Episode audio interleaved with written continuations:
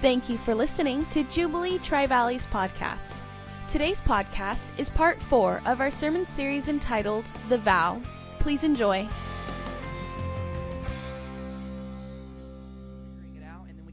Up to go rework some of this stuff. When you're single, if I can get this stuff just kind of cemented in your heart and your mind, and if you will start out your relationships this way and start out your marriage this way, it will be huge. So I'm so glad you're here. And then, married people, we just know marriage is not easy. It's not an easy task based on just our, our current obstacles and the circumstances of life. Marriage can just be difficult. There was this one couple who, um, on their on their 60th birthday, um, they they found they were walking the beach and they found this little bottle and they you know like a little genie's bottle and they said what the heck let's go for it and, and they rubbed it and sure enough a, a genie popped out this is clearly a true story um, and um, and, and he said, you know, because you found me and it's your 60th birthday, I, am going to give you whatever one wish that you want. And, and he lets the lady choose first. And she goes, I want to travel uh, all of Europe and just go on an amazing, you know, European vacation thing. He says, poof, done. And then instantly she's, you know, she's traveling the, the, the globe and traveling Europe and doing just a great vacation. He looks at the guy and says, what do you want? He goes,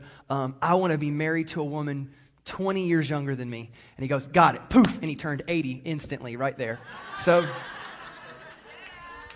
So, marriage, and those jokes are funny because we all know that marriage just has these quirks and these, these, these things that just we, we get lost in, these ideas we get confused by, these paths that we get on our marriage. And sometimes we get duped into thinking, maybe I want somebody else, or maybe I want this or this or this. It's just not working out. And I'm telling you this that if you will do marriage God's way, you have a 100% success rate. And in, in, Genesis chapter 2, if you've got your Bible and you want to go there, God gives the original blueprint. Now, all throughout the rest of Scripture, He gives these great ideas and great helps and great. But I'm telling you, in Genesis chapter 2, how many know you can't get much more beginning than that? Um, he gives the original blueprint for what marriage is supposed to look like. And there's these laws in there. And I'm telling you what, if we will just, I know we don't like the idea of laws, but if we will surrender and submit to these laws, these truths, marriage will be incredibly successful. Let's read together Genesis chapter 2.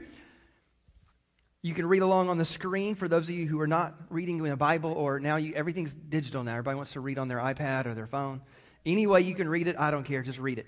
Genesis chapter 2, verse 21, the Bible says So the Lord caused man to fall into a deep sleep. And while he was sleeping, he took one of the man's ribs and then closed up the place with flesh.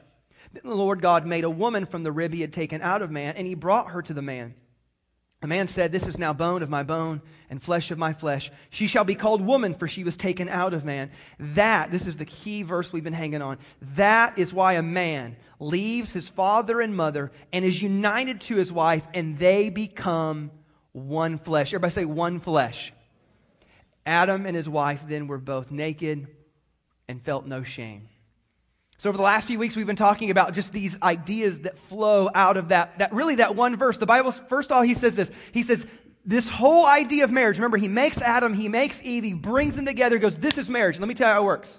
For future generations, as long as people are getting married, this is how it's going to work. A man will leave his father and mother, and here's what that meant to them, is that the relational priority shifts when you get married. Because when you're a kid, mom and dad are it. They're everything. They are your, your, your absolute providers for life and sustenance and, and development and growth and learning and all that stuff. He goes, that changes.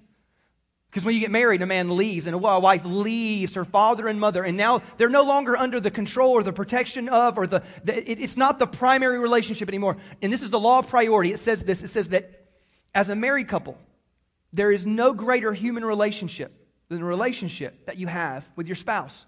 And when anything jeopardizes that priority right there, you're, you're bound to have problems. When work supersedes, when kids supersede, many times it's hard for us to think about in those terms. We think, but I love my kids, and my kids, I, I want to give them so much that I didn't have. And what we end up doing is creating these kid centric homes, and it fractures the marriage. God said, no, no, no. The marriage is the most important thing that you can do for your kids. And when the marriage is first, your kids will be the most blessed the law of priority. The second one was this is this the law of pursuit. He says not only does a man leave his father and his mother, but then he cleaves, unites to and pursues after his wife. And this is the law of pursuit. It's this idea that we never stop chasing them down. Wives, you never stop trying to pursue your husband, and husband, you, you never stop trying to pursue your wife. And guys, I'm going to give you a quick little little note here. Never stop studying your spouse because they change on you. Yeah, yeah, yeah. They change on you. So, like, just never just assume that you've got them figured out. Because, like, boom, it's gone. And then they change. And that's the old saying is that, is that a woman wants a man um, and falls in love with him hoping he'll change, and he typically never does. And then a husband falls into a woman hoping she never changed, and she always does. You're going to change, guys. So, like, this is why you can't stop pursuing because, like, the things that they like, this is why great marriages are measured in decades. They're not measured in years. They're measured in decades because life's uh, flow and life's seasons change. And it, so you just never stop pursuing them, never stop studying them, never stop chasing after them. Keep trying to be charming, keep trying to be sweet, keep trying to make them feel special. And likewise, wives, keep doing things that you know just make your husband feel so proud and so excited to be married to you. This is the idea of pursuit. And the last one that we'll look at today is this is the Bible says that the two would become Everybody say one flesh. This is the, the final thing that we'll talk about in this series. We'll kind of put a bow on it today. This is the law of possession. This is the mathematical miracle. It makes no sense. He says something unique, something spiritual happens. Paul confirms this in the book of Corinthians. He, he says something spiritual takes place inside of marriage. It's, it's not just a government contract. It's certainly not a tax break. It's not, it, you know, there's something spirit. There's literally two hearts coming together, two spirits coming together to become one flesh. This is the law of possession. And if you want the law of possession for you, this is how it really works. See, when you were single, you know what you had? You had your stuff.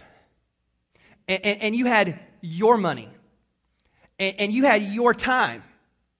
And you had your things. And you had your desires. And you had your habits. And you know what happens when you get married? You got to kill all that my stuff. Because marriage, I'll tell you what, marriage is really hard on selfish people. I'm tell, I learned this because I was a selfish person. I, I'm still working this thing out. I remember getting married and I was all about my stuff. I wanted to do my, and it, it took me what, nine months maybe to like really like figure out what, oh, so I have to like be one with her in how I think and how I make decisions and how I treat my time and how I just do things. And it, it took me a while. I was a young, I got married when I was 21. So I had a whole lot of stupid on me. Does that make sense? And, and, and I, I, just didn't know any better. And so I did. I just, and so I remember being a young man and I just thought it was still okay for me to go where I wanted, when I wanted, and do what I wanted and not really totally consider her with all my thoughts and decisions and the way I treated my things and myself. It just, it was, it was my stuff. And marriage is hard on selfish people because I, just learned that, that when you get married, there's these strips of selfishness that just start getting peeled back. Then you have kids, and you know what you realize when you have kids? You're still selfish. That's what I realized. I thought, I'd, i thought my wife had like gotten it all out of me. And then I got kids, and all of a sudden I realized, wow, I, I not only need to prioritize my wife, but now I need to give to my kids. And know what I'm doing is, is now I'm giving up more and more of, of my stuff. And I just realized it's just hard. And, and, and, in marriage, this is the difficulty that we run into is you're bringing two people together. And if you don't go into it with the understanding, we are going to become one flesh in everything that we do. Meaning we, and how do you make two things one? You have to completely meld them together to where all of our things, all of our stuff, everything we do is now together. And I'll just sum it, let's say, you need to do life together now.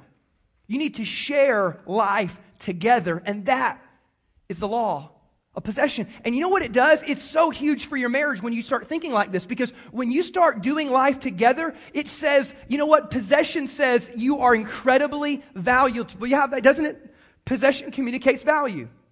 Because for the longest time, when I would just not think about my wife, it made her feel what?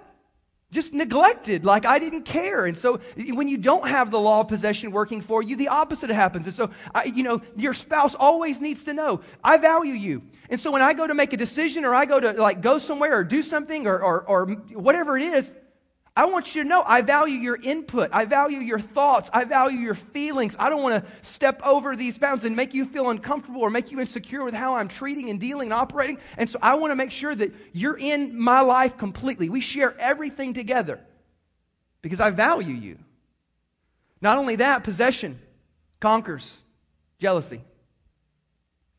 I don't know about you, but like you know, when, when you have a spouse that like tries to keep something from you or has something on their own and they don't want to let you be a part of it or speak into it, I mean, there's some jealousy that goes on. And what happens is, is the spouse eventually looks at that thing and begins to resent it and you. Why? It just does. But, but, but when you have possession working and you say, no, our life is shared, it conquers all that jealousy. It just says, no, I don't care. And then you know what it does? It actually creates more freedom in the relationship. Because then it's like, well, no, I want you to go with your girlfriends, or I want you to go and play this, or do that, or have these hobbies, or go and whatever. I just know that you can go do them freely because you're willing to let me be a part of it, or li- willing to let me speak into it. So now I feel so comfortable. Yeah, I feel free for you to go and to do and to be and to do whatever. And, and, and lastly, I would say this is possession enhances your intimacy. It does. When you, when you say our entire life is together, intimacy happens because you're talking about all my thoughts, all my emotions, everything that I've got, it's yours. As a matter of fact, when you go read the Song of Songs, which you might need to be married to read that book, it's a highly sensual book. Um, it, it's, it's a book about love and relationship and marriage and connection. And, and, and in Song of Songs 2.16, the Bible says this, and, and she's speaking to him, and she says these words, and this word kind of encapsulates what I'm talking about. She says these words, My beloved is mine, and I am his. That's what marriage is supposed to be like. My beloved is mine, and I am his. It's the idea of possession. It's that you and me together now are not two separate entities. We are completely one. Whatever mine and, and was mine before, it's yours now. And you inherit everything. And sometimes that's good stuff and bad stuff. Can I get it? Can I get it? Because see, like, you, you didn't know you inherited that mother-in-law. You, you didn't know that. You didn't, you didn't know that you inherited, you know, that debt. You didn't know. So sometimes you're inheriting bad things. But listen to me. The, the, the, good so far outweighs the bad. And I know that you're hearing me. See, here this is, see, I know uh, what goes on inside of your head. I don't know if you know that. As a pastor, I've been given spiritual gifts of, of reading your mind. I know. So there's a kickback here. Because you're like, yeah, that sounds great, Todd, but you don't know my wife. Or yeah, yeah, that sounds great, but you don't, you, you don't know my husband. And see, some of you ladies are out there and you can't share your emotions and you can't share your feelings because you're afraid. And some of you guys, you, you're, you're, let, let me tell you why. The, the driving obstacle to this whole idea is that fear. There's a fear that builds up in us and says, but you don't know. I mean, if I let her in, if I let him in, look at the damage they could do or what could go on. Or, and so that fear just grips our heart and says, I'm just, I don't know. I don't know that I could let them in that far. I mean, I know I married them and all, but I'm not sure that we want to go that far. And so because of that fear, we, we sometimes we become, we become insecure people. Sometimes it's because of past relationships.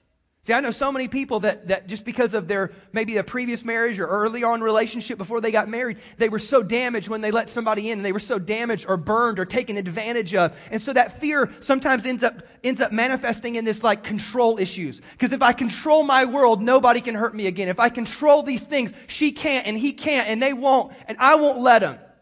Because I'll just keep a tight grip on everything that's my, my stuff. And you don't realize it, but you're actually damaging and fracturing the relationship. Because again, you can't break these laws. You can only break yourself against them. The law of possession is always in play. The law of pursuit, the law, the, these things are always in play. It is only when we break ourselves against them eh, that, that, that the damage happens and we look back and think, what, what went wrong? So, what is the fear that's in your heart that maybe is the kick? Because I know there's a kickback. I know I can, I can feel it in the air. there's a kickback. You know what some of it is? And you, you don't want to hear this, but I'm your pastor. I love you as I tell you stuff anyway. For some of it's, it's secret sins. Like some of us just have secrets. And we're so afraid that if they really knew and if they found out, it would damage everything and it would all be over. Todd, I couldn't tell her everything because she'd leave. And we, we create these things because we have secret sins. You know what the solution is? Deal with the secret sins. Deal with the issues. Don't let them live inside of you because they're cancerous to the marriage and the relationship. For, you know what, for some of you it is? Because I've seen this. And I, I even experienced this on, on some level. Some, it's just the way we were raised. Like some of you were just raised. So, ladies, some of you are raised by a man hater. And, and, and, a mom, all she ever did was say how bad men were and how they won't deliver and they won't show up. And that's all you ever heard. And that stuff's kind of ingrained in you. Or you, or you were raised in an environment where you saw mom take advantage of dad and you resented your mom for it you resented women and I'm not going to let her we're not going down that road. For some of you, it was just kind of like training. It was just kind of like the home that you grew up in. Mom just had separate stuff from dad. They just did everything separately and they had separate this and separate that. And that's just, that's just the way that it's supposed to be. No, it's not. That's just the way that they were. I remember hearing this one mom who, her daughter was about to get married and she kind of had just a, a bunch of bad experiences with men in her life. And she told her daughter flat out, You're not going to let a man treat you like that. You're not going to ever let a man have control of you. We're setting ourselves up for failure because ultimately what we want is, is we want to become one flesh because that's what produces great marriage. Everything else, because see, here's what really makes great marriage it's, it's this balance of trust and betrayal. Trust and betrayal. Trust and betrayal. And when we can't trust other people, we can't enter into genuine relationship. And when we're always experiencing betrayal, it, it just fractures the relationship. The way that you get rid of that, it's the law of possession. It says this that everything I have is yours, and everything that's yours is mine. And we share life together, and we do life together, and nothing is off limits. You have total access to my life. Here's the big five. This is where I see it typically because I do enough conversations, enough counseling. I've seen it, and, and again, I, have experienced it. The, the first of the big five is this everybody say decisions. You got you to share your decisions together. I, I remember running, uh, uh, you know, talking about like you can't break the law. You can. I broke myself one day against this law. I remember um, we, we had just moved into like a new place, and it was kind of time for a new TV. Guys, can I get amen? It's just, you need a new TV. You need a bigger flat screen, and you just, you just, it's just time. And I remember going out, and I was with my buddy. I wasn't with my wife, and but we'd always had a pretty good track record of saying we just make decisions together, and if it's a major expense or major, we just we just agree on it before we do it. I I, I I broke that um, a little bit. And not totally, because I called her. See, I was at Best Buy. I was with my buddy. I'm like, hey, babe, here's the deal. There's a, there's a great deal. I think they're closing soon. And it, it, it's, it, I'm just telling you, we got to get it now or we're going to lose the opportunity. Like, yeah, just, baby, I've done. And she's like, well, well, did you look at the, you know, consumers report? She's a big consumer report girl. And did you, did you look? Is it, it's, you know, and so, and then, and then like, I think my buddy talked me into getting the warranty, which she made fun of me about when I got home, by the way. She's like, You got the warranty? That's stupid. You don't get the warranty, you know, that kind of thing. And, and, but I remember I got home and she just had this funkiness about her. Guys, you know I'm talking about? It's just something right. And, and, and I'm like, babe, babe, but here, here's the deal. She felt like I just made a unilateral decision. And I, I kind of like told her about it, but I didn't bring her in. We didn't share that together. We didn't make that decision together. I just did it on my own and kind of just forced that one down the pipe. And you know what? This became a topic of discussion for quite some time. And I remember even like a year or two later, every once in a while, this story would come up and she'd be like, Yeah, every time I look at that TV. I'm telling you, when you don't do, when you don't do life together, there's resentment.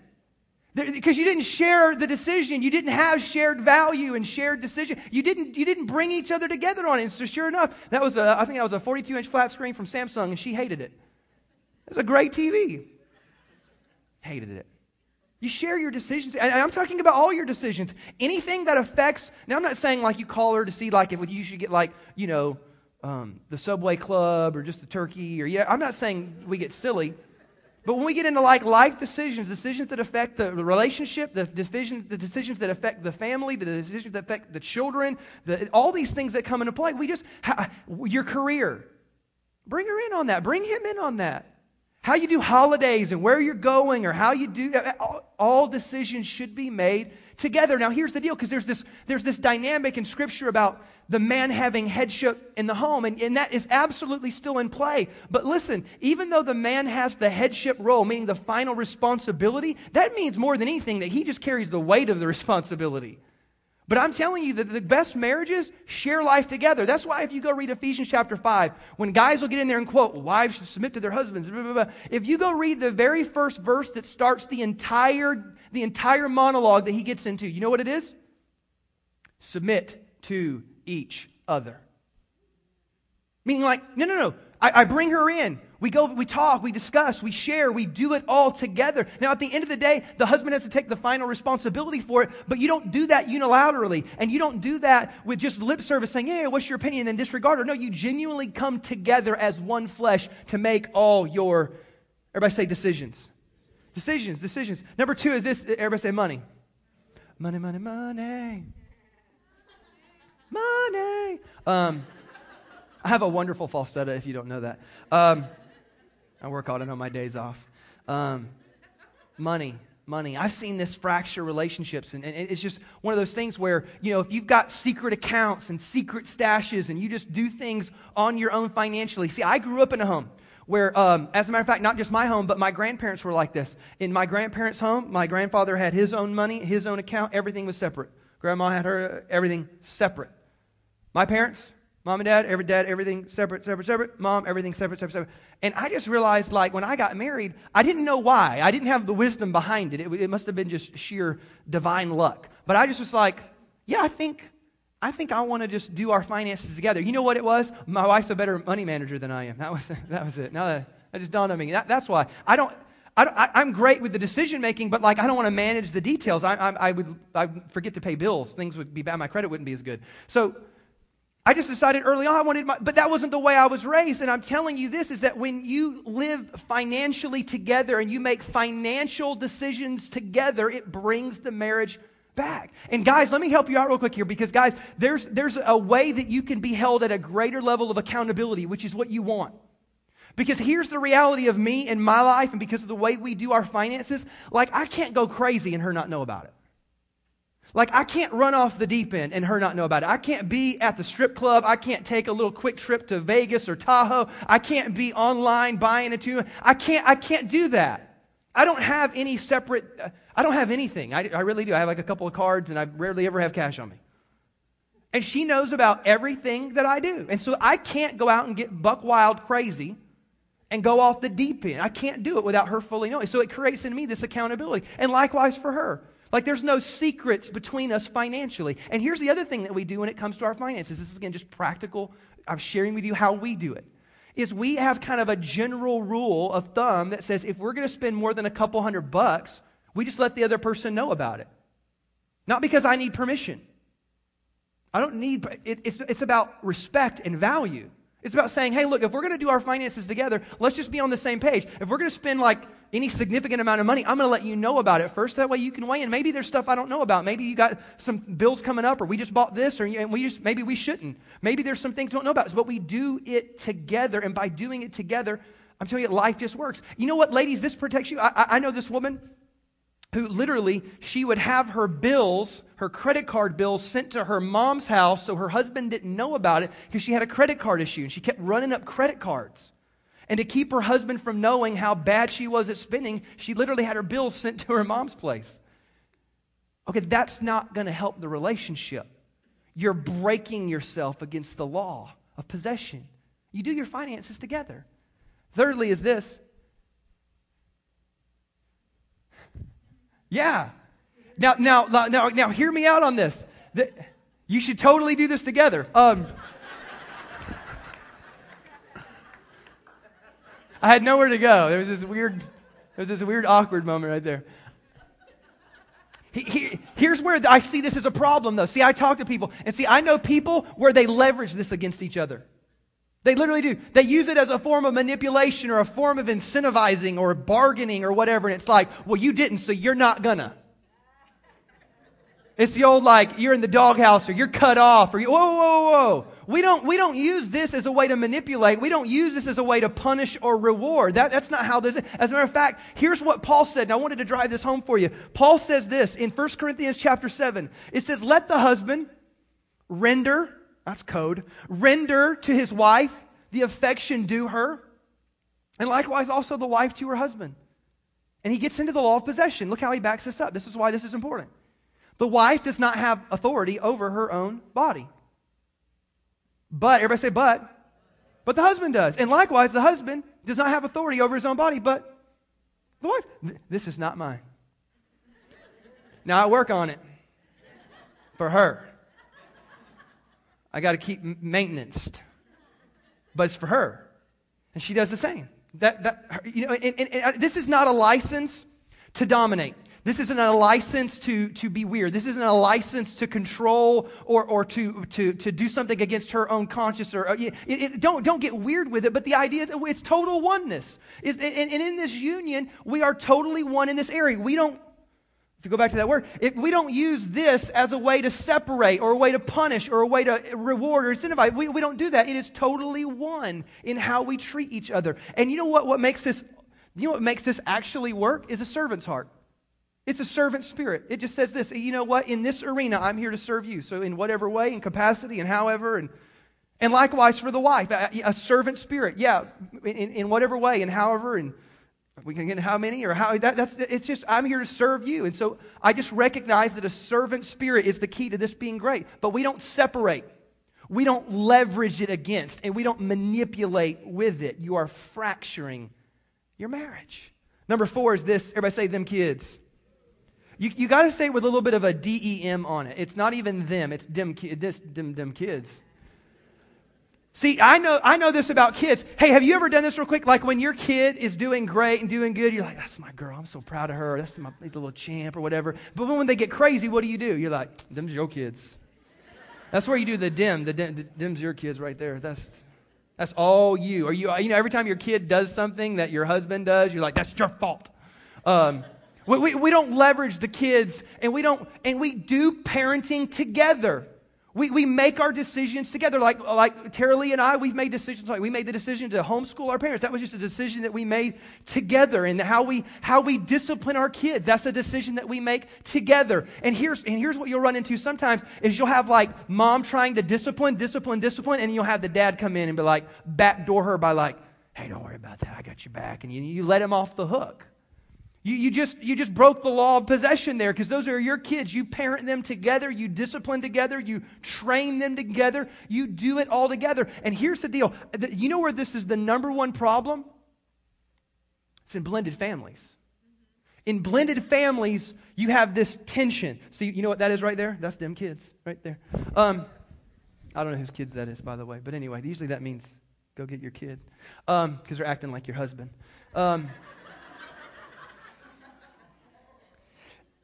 Here's the deal in, in blended families, we start breaking these laws. In blended families, what happens is, is you have a, a man and a wife that, you know, maybe they have previous marriage and they have kids from a previous marriage or a previous relationship, and then you bring them together. And you know what you, you break? You break the law of priority because then all of a sudden, like, those are your kids, and I don't know that I can trust him to, to love or to parent or to have influence. I, I just don't know. And so the kids stay the priority and not the husband. And then when it comes to the law of possession, you break that because, because then you're actually, hey, hey, these, these are my kids. You know, you don't know what they've been through or what their dad did to them, so I, you can't come down. And it's like, whoa, whoa, whoa, whoa. What you have to do is you've got to come together as husband and wife in total unity. Because, see, what happens is when you keep protecting those kids and guarding those kids and, and, and keeping the kids from her or keeping the kids from him, you create this weird dynamic. And you'll find this. You'll find the kids eventually playing you two against each other, and you'll have division in your home. And all this chaos happens because we didn't do life together. If you're going to marry somebody, you're saying, I go into this knowing that I'm going to become one flesh with you, and we're going to do life together and we're going to even parent together, even though the dad might even be in the picture still or may not. You're, you're going to be involved in this process on some level, and you talk through it and you work through it and you let them have value and input into it. That way, you have unity in your home. And when you have unity in your home, you have God's blessing over your home. Everybody say, okay. It's them kids. Lastly, is this. Everybody say, God. Yeah, this sounds strange, but I find this to be true. Is that sometimes we have um, a husband and a wife who have totally separate relationships with God and they never kind of cross over those ideas. And, and guys, I know it's difficult. I, I'm the pastor. So I know what it's like, and I know, like, my wife, even in, in, times past, has said, Hey, why don't you share with me, like, what you're learning or what you're experiencing or what you're praying about? And, and this is something that's a, a constant thing with me and my wife still. So I'm not saying it's easy, but I'm telling you is this your relationship with God is not private. It's personal, but it's not private. Does that make sense? Your relationship with God is personal, but it should be immediately shared inside of your home. And I'll be honest, guys, there is nothing sexier than a spiritual guy who has high character in his pursuit of his relationship with God. That, that's attractive. Because you got to be strong to play all the girls. Uh-huh. Um, I'm telling you, it's just attractive because you have to be a strong dude to have that type of pursuit of God and the character of God working in you. That requires strength, and that strength is attractive. And ladies, the same thing. We, we don't, ladies, sometimes you can be the more, uh, at least outwardly spiritual person in your home. Don't leverage that against your husband. Don't, don't use that as a way to, to, you know, kind of sit in the seat of judgment against your husband and condemn him for not being or all that it does. What you want to do is, is be in unity in terms of your relationship with God. And if your, even if your husband's not even a believer, you, you should be sitting in a place of saying, you know what, I'm going to love my husband, support my husband, pray for my husband, but I'm not going to use my, my relationship with God as leverage against him. We we do life together. We don't take any of these things and, and, and let it become something that fractures the relationship. We bring it so it actually brings unity to the relationship. And you pray together. You study the Bible together. Me and my wife have a thing. We typically read at night before we go to bed. And she's right there next to me. She's got a new little Kindle thing. And so you, you, just, you just share in those moments. You know what the best thing you can do is this, is go to church together. Worship together. Serve together. Serving together is many times overlooked, but as a couple, you should find an avenue inside of your church or somehow, somewhere to serve together. I promise it brings unity. Pray together, study the Bible. I'm telling you, it has huge, huge, huge benefits. You, you want to see what the benefits are? This is awesome. So God gives this whole breakdown. He goes, That is why a father, or that is why a man leaves his father and his mother, is united to his wife, and the two become one flesh. Everybody say one flesh. Okay, now here's, you want to see the reward? It's in the next verse. The next verse in Genesis chapter 2 says this Therefore, Adam and his wife were both naked, and they felt no shame. Now, now, listen, now that, don't, don't try to like picture what that looks like. try to like experience in your heart what that's like. Okay? You, you know what it means to be, to be naked and without shame, to be naked and not ashamed? It means I can be totally vulnerable. I can be totally transparent. I don't hide anything from her. She can see me with all my good parts and all my bad parts and all my flaws and all my good qualities. She, see, she sees everything. And I'm totally vulnerable to her. And see, when you, when you know that you're the priority of the, of, of the marriage, what does that do? It creates this trust. It says, I can be totally vulnerable to them. When you know they're in constant pursuit of you, it, it, creates this thing where you're just, you feel incredibly valued and you, and you, again, you trust them. When you know that the law of possession is working for you and you share everything and you do life together, you realize he doesn't have anything that he keeps from me and I don't resent him for any of those. Uh, there's nothing there. We can totally trust each other. And you know what? When you have total trust and you have that value and you have what you, what you end up with is intimacy, to be naked and without shame. I don't have to hold anything back be totally vulnerable to her. That's what intimacy is. Think about it. This is what intimacy really is it's being able to be in a relationship where I'm both fully known and fully accepted with no fear of rejection. How do you get that? The law of priority. They are always first. The law of pursuit. I'm always trying to win them day after day after day. Pursue them, love them, bless them, shower them with whatever it is that makes them feel loved and valued. And you know what? The law of possession, we just, we, friendship, this is where friendship really comes into play. Friendship is the most underestimated and, and, overlooked aspect of marriage is that we should be friends and do life together, have fun together, make decisions together. And when you do that, you get to be naked and without shame. Absolute and total intimacy. This is the way that God designed marriage to be in a, in a Jewish wedding feast, I'll close with this. In a Jewish wedding feast, um, don't do this now that I know of, but in ancient Jewish wedding feast, they would drink two cups of wine. The first cup of wine that they would drink was called the cup of joy. And basically, when they drank it, they both drank it out of the same cup.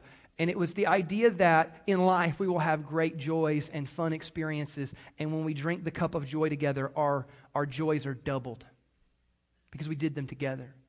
But the second cup was called the cup of sacrifice. Because in life, you'll know that not everything will be a bed of roses, not everything will be easy, and sometimes you'll experience pain and loss in life.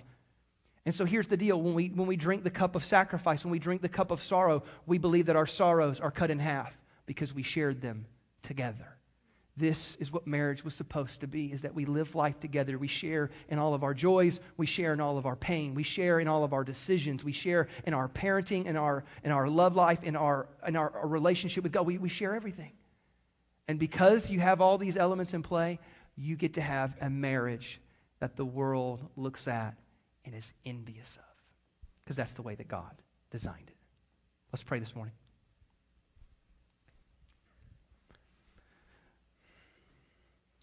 You know, sometimes when we hear a message like this, it, it, it, I want you to be encouraged and I want you to be challenged, but sometimes you have to ask a penetrating question.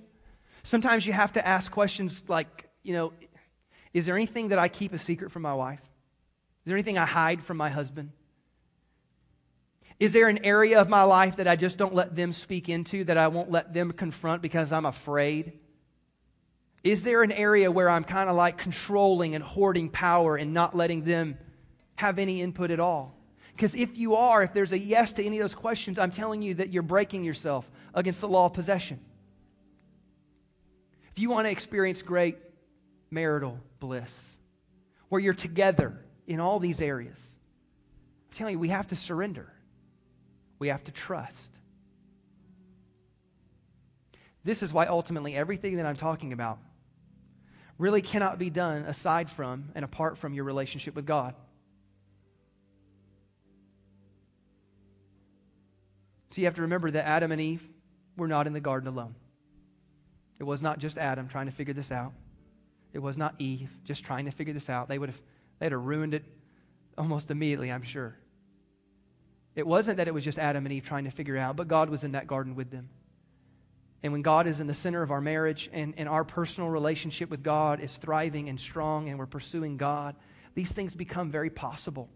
And you won't be perfect at it, but I'm telling you, if you'll keep your eye on the prize and you'll kind of keep them at the forefront of your mind, if they're things that you revisit on a regular basis, I'm telling you, you can have a blessed marriage. You can have a marriage that the world is envious of. You can have a marriage that becomes the light of the world, the salt of the earth. God designed marriage for so many reasons. God, marriage brings out the best in us. It usually kind of scrapes away the worst in us and it helps us become the person in Christ we were meant to be. It, it, it, sheds those layers of sacrifice, but yet it gives us some of the greatest joys and experiences we'll ever have in life. And marriage is, is something that God used to bless you with if you'll do it His way. And I know a lot of you out there have been burned by marriage, and you've been burned by a guy who didn't, and a girl who didn't, and she did that, and she took advantage here, and he said those things. For some of us, we need forgiveness and healing to move on.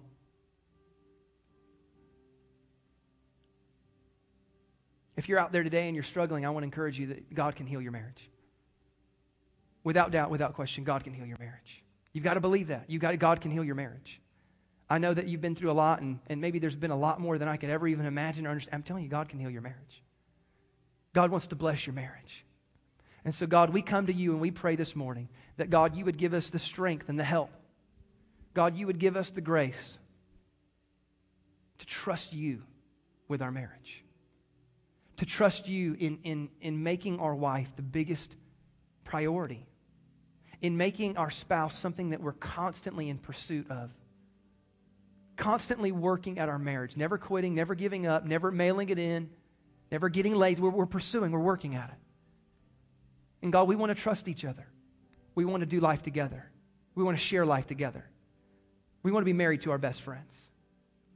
God, we pray your Holy Spirit would be at work in our marriage, at work in our hearts and minds.